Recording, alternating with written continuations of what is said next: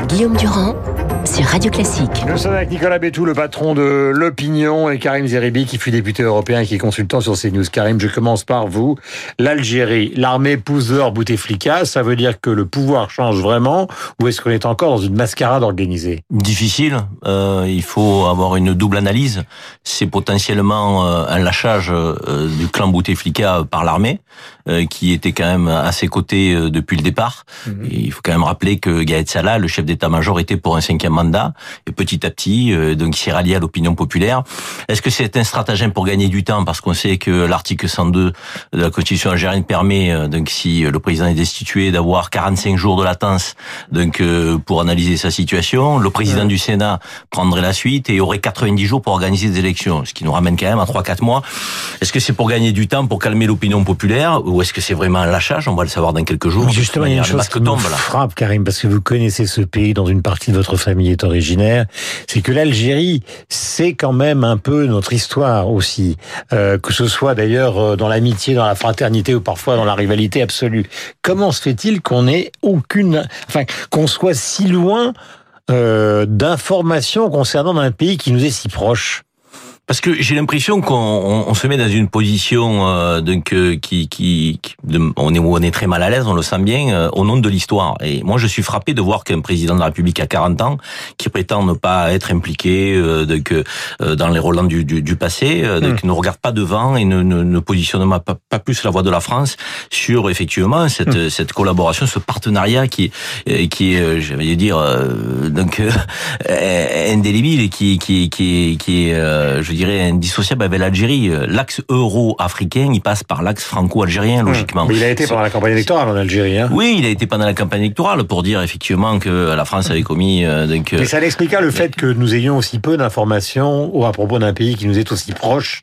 Euh, voilà, c'est un, constat de ma part. euh, mais on va y répondre dans vous un avez instant. raison et notre position est très ambiguë et je pense qu'elle mériterait d'être plus de choses sur la politique intérieure marocaine, sur la politique intérieure tunisienne que sur la politique intérieure algérienne. Nicolas Bétou, on change de sujet. Est-ce que vous avez l'impression qu'il est sorti quelque chose, puisque vous êtes un grand spécialiste des questions économiques, comment peut-on dire, euh, de clair et net dans le face-à-face qui a eu lieu entre le numéro un chinois, le président français et Madame Merkel Est-ce qu'il y a quelque chose qu'on peut dire clairement à ceux qui nous écoutent ce matin. Oui, il y a une chose qu'on peut dire clairement, c'est qu'il y a une tentative, euh, malgré, euh, disons, le faux fuyant de l'Italie, il y a une tentative, non pas française, mais européenne, euh, de, de construction de quelque chose qui s'appelle euh, une forme de résistance à, à l'agression chinoise, l'agression économique chinoise. L'agression économique, il n'y a rien de péjoratif dans, dans mon terme. Dans, dans, la concurrence, il y a euh, l'agression d'un marché, il y a euh, le fait de vouloir prendre des parts de marché. Bon,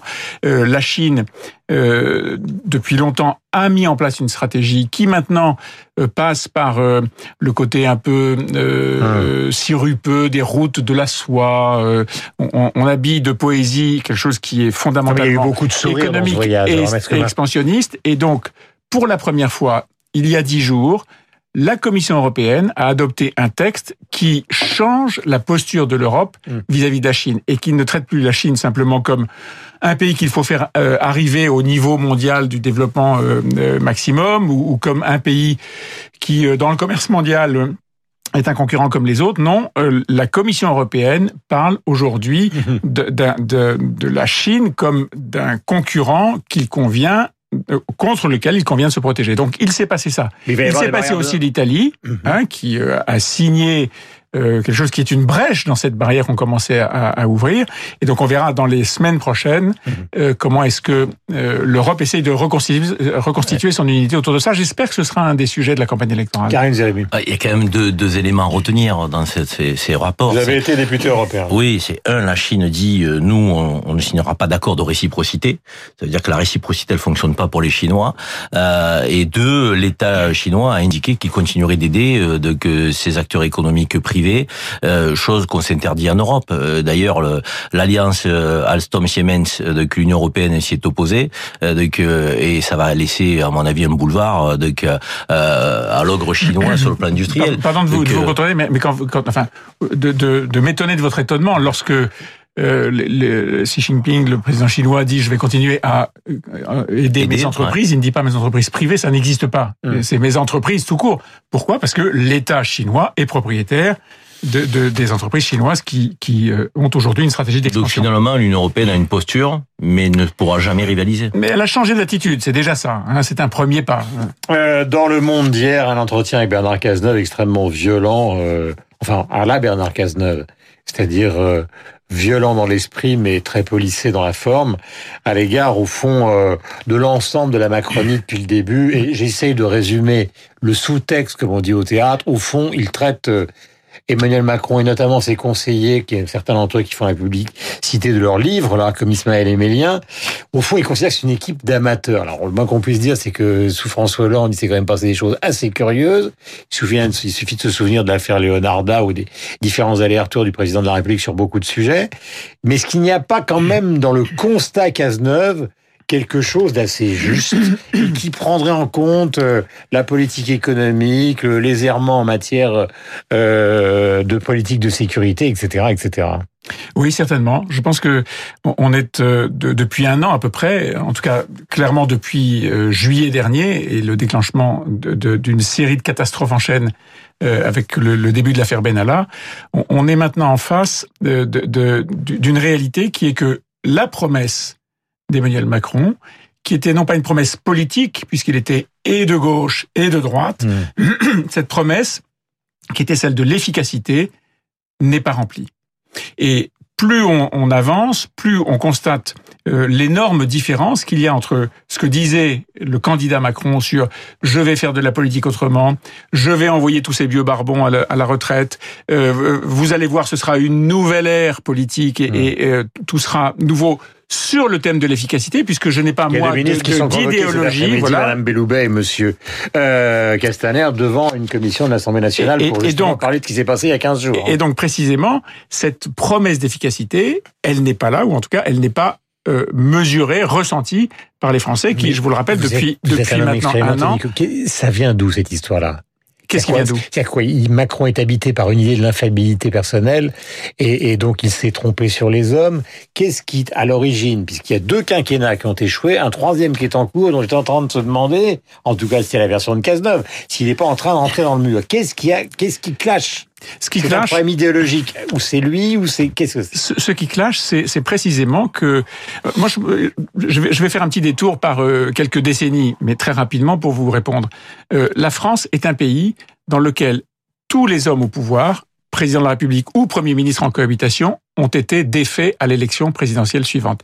Personne n'a jamais réussi à dire aux électeurs qui lui avaient confié un mandat en- euh, il y a quelques années, je me représente et je serai réélu. Hum. Personne n'a réussi. Parler du Et quinquennat. personne, je parle du quinquennat et des septennats. Ouais, les ils ont septennats, cohabité, ils ont été réélus après. les septennats, aucun président en charge, et François Mitterrand et Jacques Chirac n'ont été réélus que en période de cohabitation contre leur premier ministre, qui était en fait celui qui exerçait le pouvoir. Donc la France a toujours échoué à avoir une période longue. Et elle a échoué, elle a, elle a nourri chez tout le monde le sentiment que les politiques Mhm. n'étaient pas à la hauteur pour résoudre les problèmes du quotidien. Et aujourd'hui, Emmanuel Macron est confronté à ça.